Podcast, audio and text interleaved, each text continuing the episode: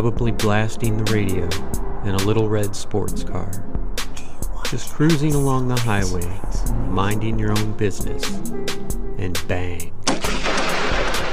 The glass right behind your head explodes.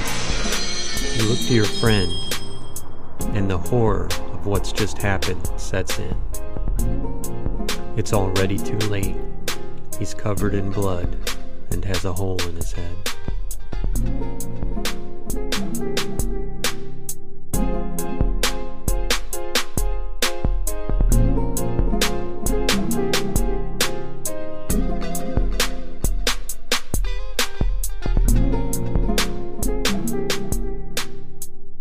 Good evening, friends and enemies. Welcome to Exploring Evil, where you can hear stories of lesser known and international serial killers. Go ahead and click that subscribe button and tell all of your friends and enemies about Exploring Evil. Email case suggestions to exploringevil at gmail.com.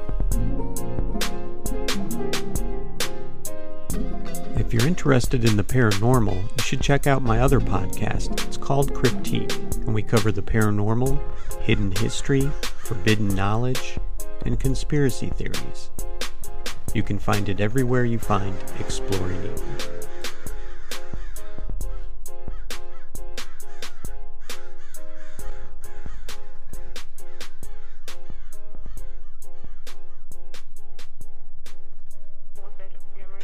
For tonight's show, we're going to stay in the States. This incredible two part story takes place in the northernmost state, Alaska. Alaska is a beautiful place, there's no doubt about that. I had a friend who visited Alaska and she told me it was amazing seeing eagles land in trees 15 feet away from her like it was a robin or a cardinal. We imagine killer whales hunting in pods and grizzly bears snatching salmon right out of the air, dog sledding and living off the grid. It's an almost endless wilderness, some untouched by man, but it has its share of crime in the cities. Anchorage is well known for its drug problem and prostitution, but tonight's story is about what can happen to a good guy. A guy who was loved by many and never hurt anyone.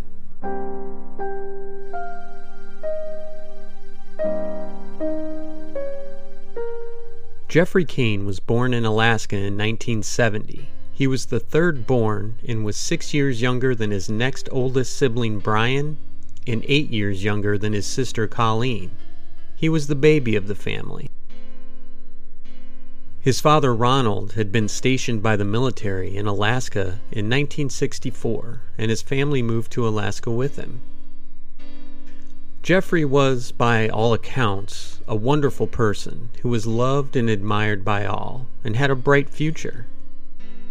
His father said Jeffrey played soccer in the summer and hockey in the winter. He was said to have a fun personality and a great sense of humor. He graduated from Chugiak High School in 1988 and began taking some classes at the local community college. In August 1990, Jeffrey got a job at the Fort Richardson Army Base as a computer analyst and programmer.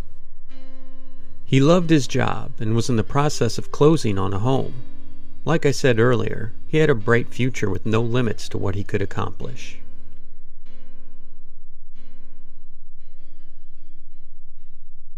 October 19th, 1990 was a Friday night, and Jeffrey had plans to hang out with a friend that evening. He told his mother Teresa he didn't have much money, and this would be his last night going out, so he could put money into his new home.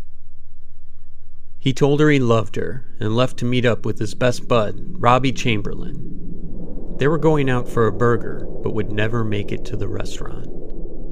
The sun set at 6:42 in Anchorage. At approximately 7:20 p.m., a young man rushes into the KFC on Muldoon Road screaming for help.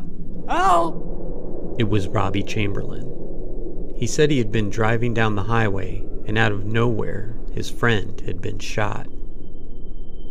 He was probably in shock and very confused, as one would expect. Former Anchorage police officer Rob Hewen was the first to arrive on scene, and he described Robbie Chamberlain as very upset, and he told the officer his friend had been shot. Hewen looked in the car and saw Jeffrey Kane lying in the passenger seat, deceased with a gunshot wound to the head. Hewen was concerned that the shooter may still be active in the area, but Robbie soon explained that it happened on Glen Highway near Muldoon Road.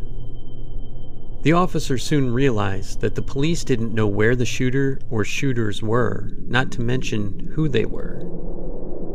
He wondered if it was a random shooting at the red Toyota MR2 or if they specifically targeted Robbie or Jeffrey or both.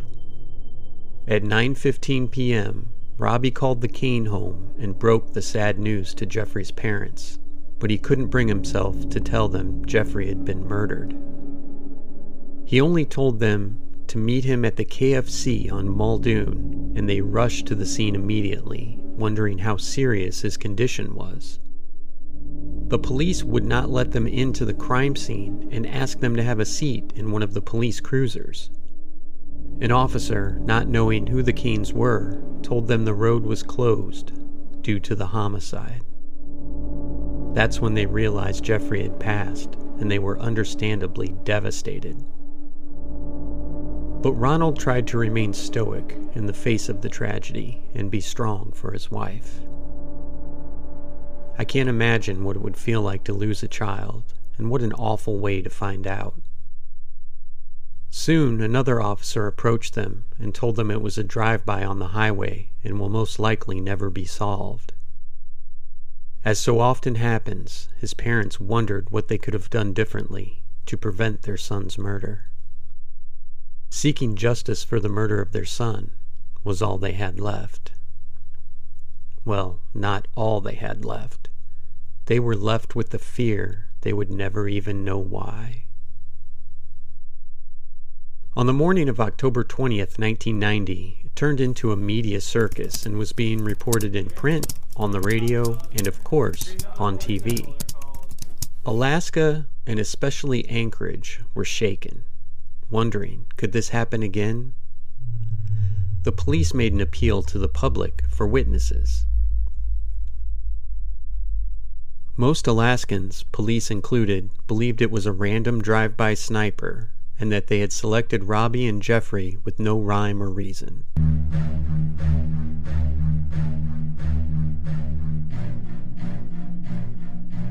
Police began combing the highway for shell casings, hope against hope that they would get lucky. It was shaky at best, but the police didn't have much else to go on, and they were worried that this shooting had all the earmarks of a spree killer. Was there any motive? Jeffrey's friends and acquaintances all spoke glowingly of him. Of course, back in 1990, there were no cell phones to trace, and police were left with an MR2 with a shattered back window.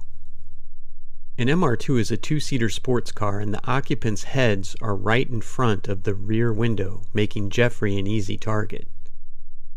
Police were running out of leads when, as luck would have it, a witness appeared out of thin air to police, claiming to know the shooter. Not only that, he said he'd been the backseat passenger when the shooting took place. Naturally, the Kanes needed answers who and why. 19 year old college student George Kerr was the man who came forward as the witness. Kerr told investigators that Raymond Cheeley, who went by the nickname Smiley, was the driver of the car, and police believed he was the ringleader.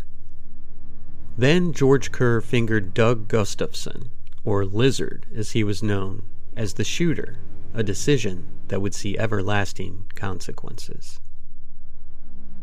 The gang had gone to the same high school as Jeffrey, but they reportedly didn't know each other. High school classmates of Cheeley and Gustafson described them as gun nuts. On the day of the murder, the three had been shooting target practice less than an hour away from where the highway shooting took place.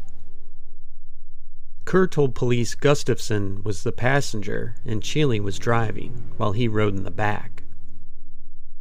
During questioning, Kerr told police they were in a quote, basic party mood and wanted to have fun and get drunk.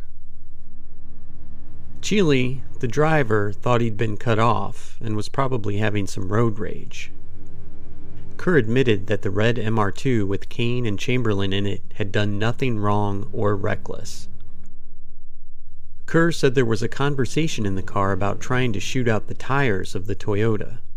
Cheeley sped up and approached the Toyota, and Gustafson said he was going to shoot the car. Cheeley responded, quote, Yeah, let's show them fucks what they're dealing with now. As they approached the vehicle, Gustafson rolled his window down. Kerr claimed he didn't know Gustafson was serious until he pulled the trigger.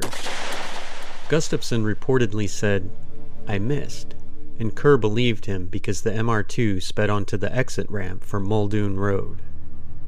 Kerr told the police he found out that Jeffrey Kane had been murdered, and he knew it was Gustafson and Cheeley who were to blame. Kerr said he got a phone call from Gustafson and Cheeley saying that the weapon would be hidden and he needed to keep his mouth shut. George Kerr went to work that morning as usual, but he couldn't keep his mouth shut and told his manager what had happened. His manager told him he needed to go to police immediately, and so he did.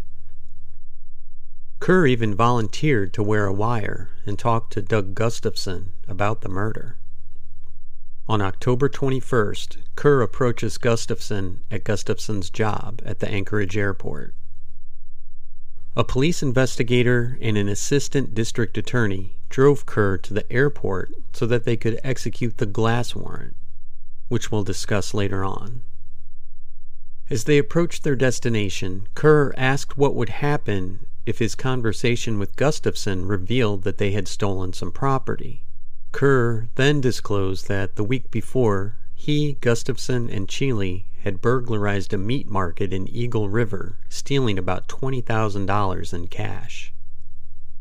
Kerr said that he was informing the authorities of this crime because he realized that it might come up during his conversation with Gustafson. At this point, the police car was about to arrive at the airport.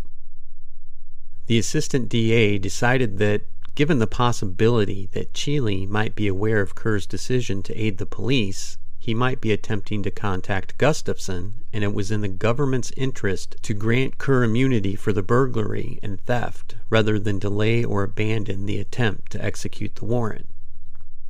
The prosecutor told Kerr that if this was indeed all that Kerr failed to reveal, the government would not prosecute him for the burglary. Kerr told investigators that Gustafson used the money to buy the rifle used in the murder. George Kerr, wired up for audio, went to meet Doug Gustafson at the Anchorage airport, his place of employment. The assistant DA and police were listening. Kerr told Gustafson the cops had called his house looking for him. Kerr tells Gustafson he's got to get rid of the gun and then asks, Why'd you kill that guy? Gustafson replies with, I didn't mean to. In court, that pretty much counts as a confession, and Cheeley and Gustafson were arrested and charged with murder. I can't imagine the bevy of emotions that ran through the Kane when they found out the murderers had been arrested after being told the case would probably go unsolved.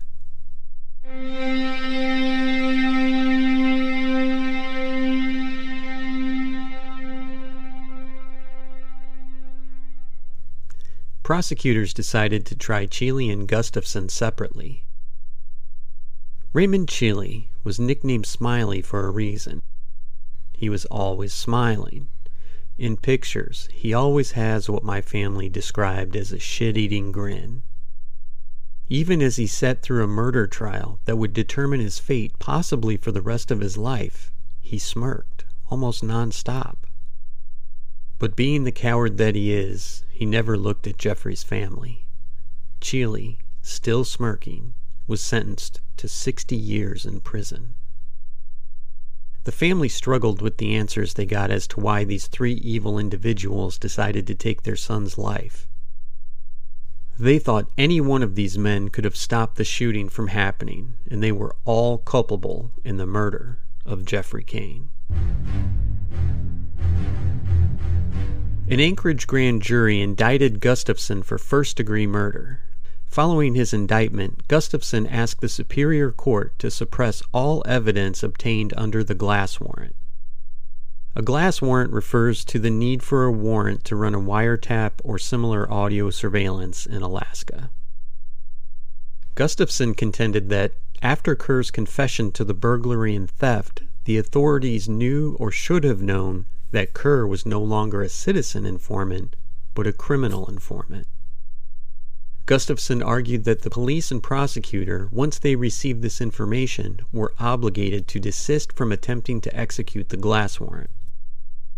They were instead obligated to return immediately to the magistrate who issued the warrant and inform him of this new information so that the magistrate could reevaluate his decision to answer the warrant. Put simply, the circumstances changed once Kerr admitted to being a criminal, and the glass warrant may not have been issued had the magistrate known it was a criminal informant and not a citizen informant. The prosecutor responded that even if Kerr had lost his status as a citizen informant, his account of the shooting was still sufficiently corroborated to establish probable cause to issue the warrant. The prosecutor argued that exigent and pressing circumstances, the fast breaking nature of the investigation, and the imminent danger that Cheeley would contact Gustafson and tell him about Kerr's decision to aid the police had justified the authorities' decision to proceed with the monitored conversation. There was no evidence at that point that Gustafson and Cheeley hadn't planned to commit more murders either. Judge Johnstone ruled that Kerr's admission of the burglary and theft did not invalidate the already issued glass warrant. He found that the officer who applied for the warrant had testified in good faith at the hearing Judge Johnstone further ruled that, despite Kerr's later confession to the burglary and the prosecutor's grant of immunity for those crimes, Kerr remained a citizen informant. For his crime of second degree murder, Doug Gustafson was sentenced to 65 years in prison. He was not given a date that he would be eligible for parole. Gustafson appealed on numerous grounds, but in the end, the conviction was affirmed. After his testimony, George Kerr was given immunity for both the murder and the robbery. And that's where the story should end. Justice served. Sort of, if you believe Kerr didn't do anything wrong, but Jeffrey's mother holds Kerr responsible too. And of course, Cheeley and Gustafson were furious with Kerr, with vengeance in their hearts, as you might imagine. Too bad for them, they were in prison. We'll be right back.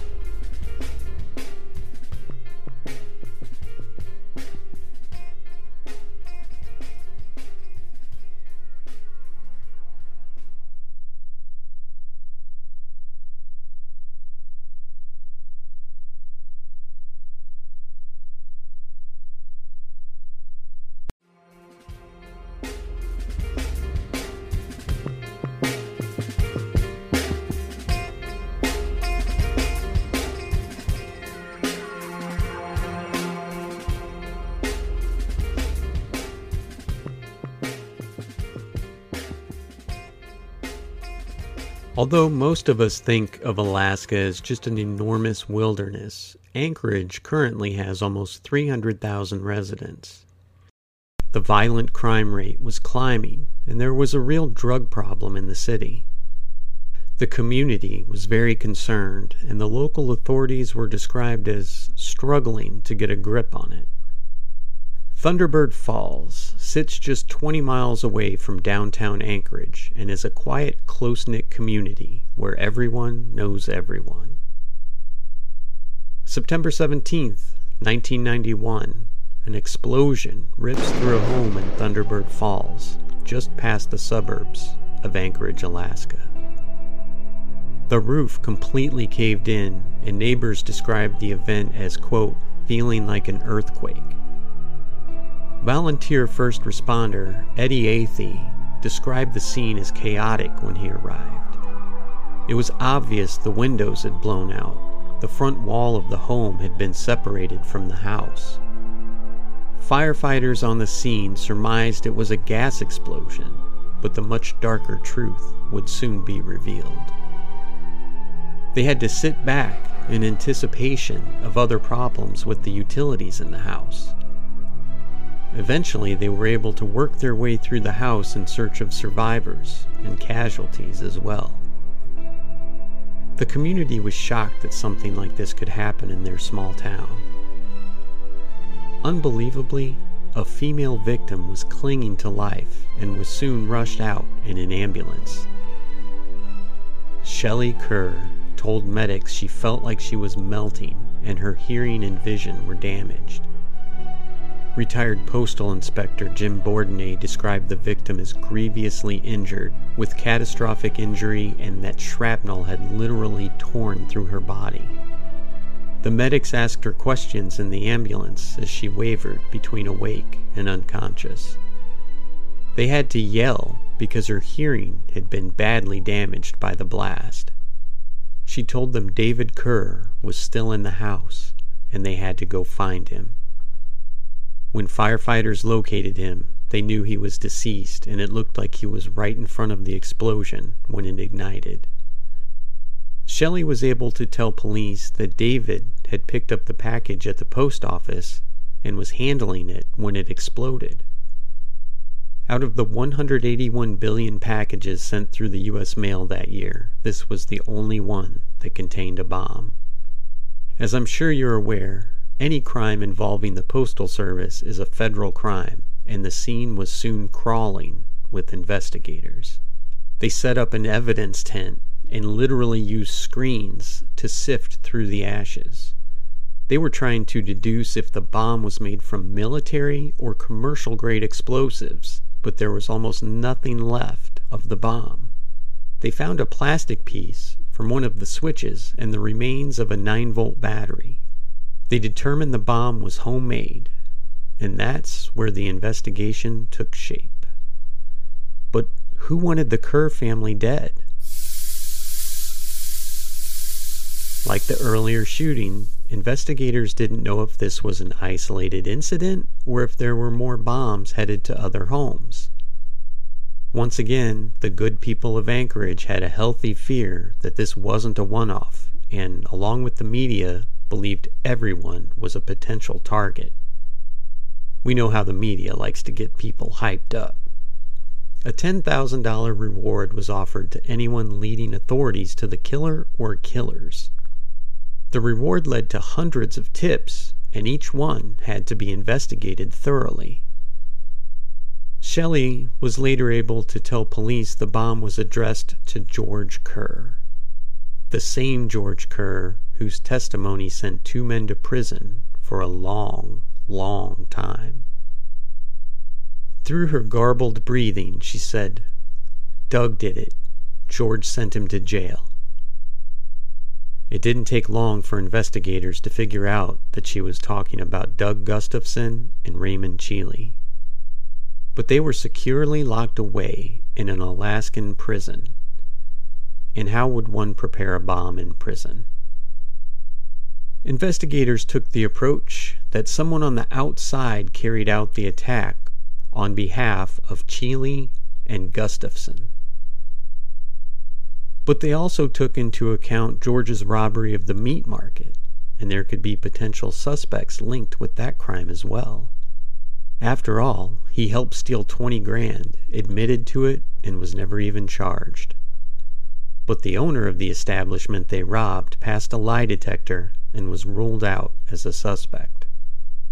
Leaving no stone unturned, as good investigators, Jeffrey Kane's family was looked at as well. Remember, Jeffrey's father, Ronald, was in the military and had plenty of experience with explosives. According to investigators, Ronald's military experience was as a combat engineer who used explosives, which he denies. Again, authorities cleared Ronald with a polygraph. The Postal Service called in its best and brightest postal inspectors from around the country to assist. It's almost always a good thing when investigators ask for help, and it shows their only interest is solving the case, no matter who gets the credit. The investigation into Raymond Cheeley and Doug Gustafson officially kicked off. A prison informant told authorities he had witnessed the passing of notes between Cheeley and Gustafson in the prison chapel, the only place they could be together. Another inmate said Cheeley had shown him a catalog you could use to order components to make a bomb. A search of Cheeley's cell revealed a hit list of people he wanted to get even with. It included Assistant DA Steve Branchflower, a judge, and of course, George Kerr. Again, investigators knew they didn't make the bomb in prison and mail it out, but where was the help on the outside coming from? Doug Gustafson has a sister and a brother authorities were interested in. Raymond Cheeley had a buddy named Joe Ryan on the outside. Inspectors turned to the communications Cheeley and Gustafson had with outsiders and found Gustafson's sister Peggy frequently visited her brother at the penitentiary. Inspectors turned to the communications Cheeley and Gustafson had with outsiders and found Gustafson's sister Peggy frequently visited her brother at the prison. Not only that, but she had also visited Raymond Cheeley. Everyone knows they record all of the phone calls in prison, right? Well, apparently Spring Creek Prison was too big to record all of the phone calls. But investigators were able to locate several conversations that had been recorded. Luckily. Investigators were able to track down lots of innocuous phone calls between Doug and family members. They quickly surmised through phone call records that they weren't getting the full recordings of Gustafson's phone calls and asked prison employees to keep searching for more recordings. The persistence paid off, and they found incriminating conversations between Gustafson and his sister, Peggy. Peggy was a dental hygienist by day, but like Doug, she had a dark side. Peggy had played a significant role in Doug's life and was responsible for his upbringing, in part, as a mother figure. She also vehemently believed Doug was innocent and would do anything for him. But could a run of the mill, heavily pregnant suburban mother really be responsible for a mail bombing? The calls revealed conversations between Doug and Peggy where she mentioned that she had burned up two batteries she said she couldn't get the light bulb to light up and burn the batteries while attempting to do so.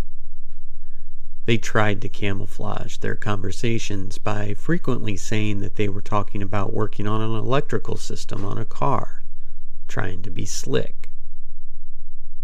But they were clumsy, and during one conversation, Doug tells Peggy, Remember, this is to fix the light in your car.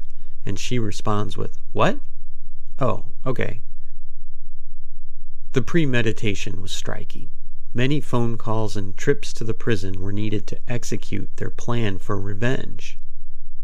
Gustafson was in prison, for all intents and purposes, for the rest of his life, so he had nothing to lose. Investigators by now had determined the explosive used in the bombing was Tovex, which is commonly used in mining. Cheeley's buddy on the outside, Joe Ryan, went by the nickname Toy Man. During recorded phone calls, Peggy talks about going to see the Toy Man and is told by Doug that she needed to contact him. Police got word that Cheeley and Gustafson had been involved in a burglary in which industrial explosives had been stolen. They believed Toyman may have been involved in the crime as well, but were convinced that at least he had provided the explosives to Peggy. The police bomb squad created a similar scenario to what happened at the Kerr household with explosives and a wooden shed. When they ignited the explosive, the shed was completely obliterated. In one of their conversations, Peggy says she had a dream that she saw Gorgeous, referring to George, hitchhiking. She spoke cheerfully and said she hit him with her car, told him who she was, and then broke his neck. This just added to the evidence that Peggy wasn't just a sweet suburban mom with a job in health care. She had a dark passenger. In a recorded conversation 12 days before the bombing, Peggy has a discussion with Doug about not being able to get a switch to work. She states that she can only get the on off switch to work and not the lever switch, and asks for advice on how to fix it. She said she burned up a switch and got a heavy duty switch, and Doug says he's going to have to give her further instruction, but he can't do it from prison. Investigators had their sights set on Peggy, but she was in the hospital giving birth when the bomb went off. Investigators knew someone else had to be involved, and in one conversation, Doug refers to someone as shit for brains and tells Peggy she's got to get him to help. Shit for Brains turned out to be Doug's brother, Craig, which is ironic because they all seem like shit for brains. But Craig was a mechanic, and his knowledge would prove invaluable to this horrific plot. Doug advised Peggy to get all new parts and have Craig wire everything up and get it ready for her. By now, it was crystal clear that the entire Gustafson family was involved. The authorities soon lined up search warrants and electronic surveillance of all the individuals believed to be involved.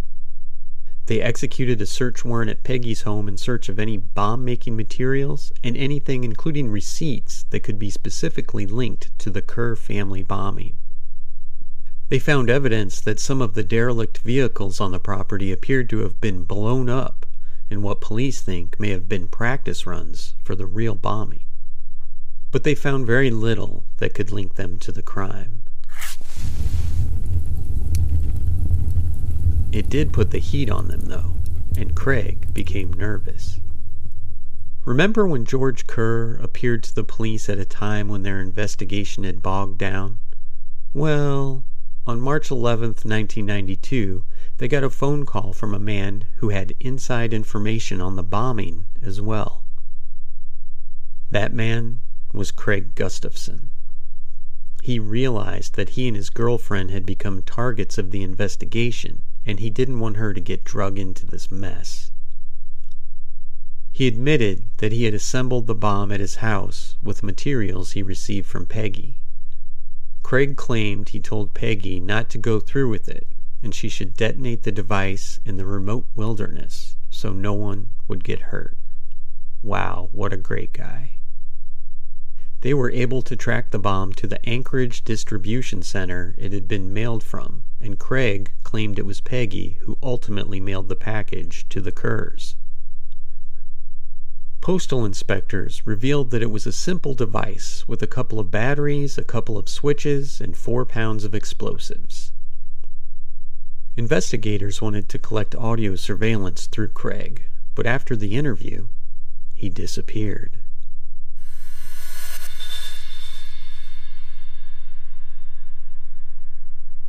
Investigators were worried he may have committed suicide. Or did Peggy have a loose end to tie up? Upon a search of Craig's home, they found letters to a postal inspector and one to Craig's parents. In the letters, Craig states that he was in too deep and didn't know when to get out, leading investigators to worry that these may have been suicide notes. They executed a trap and trace warrant on Craig. Two weeks later, they got a hit. Craig called his girlfriend, presumably from a payphone, and authorities were excited that he was still alive. His girlfriend agreed to aid investigators and tried to get him to speak with inspectors, but he said he took a one way flight to Seattle and was hitchhiking to Los Angeles. He agreed to speak to investigators again and said he would call them with a date and time of his choosing. Some sources say they traced his location from his soon to be ex girlfriend's home, and some say it was a phone call to the police. Either way, the call was traced to a hotel in Hollywood, and officers were rushing to the hotel. An armed response team similar to SWAT arrested Craig in the lobby of the Roosevelt Hotel in Hollywood. Police also arrest Peggy and pull Doug and Raymond from prison for interviews. It's hard to imagine a pregnant woman with an eight year old child taking the risks Peggy did with explosives. The bomb could have gone off at any point in its journey to the Kerr house. Could have killed postal workers or even someone going to get their mail as the mailman pulled up. Remember when Doug Gustafson told George Kerr he didn't mean to kill Jeffrey Kane? That it was an accident? Well, that's getting hard to believe as the facts from this case unfold. In the end, Doug pled guilty to mail bombing in exchange for life in prison and for his sister to get a lighter sentence. Peggy Gustafson Barnett pleaded guilty to mail bombing and got a 24 year sentence. Craig Gustafson pleaded guilty and got a 22 year sentence. Toyman Joseph Ryan wasn't charged in connection with the bombing, but was sentenced to four and a half years for possession of explosives. Cheeley and Gustafson are now serving life sentences in prison with no parole. Through what can only be described as a miracle, Shelley Kerr survived the blast and sued the state of Alaska for failing to prevent the bombing being planned and orchestrated from behind prison walls. In December 1995, the state of Alaska agreed to settle with Shelley Kerr for the prisoner orchestrated mail bomb for 2.6 million. Shelley was hospitalized in intensive care for more than a month. She claimed a lost sense of smell and taste, a destroyed airway, 3,000 shrapnel wounds, and partial permanent vision loss. At trial, Kerr was awarded 11.8 million with a finding that the prison officials were only 12% at fault in the bombing. The Department of Corrections subsequently settled for 2.6 million. I wonder if that even covered the hospital bills. In the end, people lost. People lost everything a son, a brother, a friend, a father, a husband. Kids lost their mother. Everybody lost. Everything left is in pieces, much like the rear window of the MR2 in the house where the bomb ignited.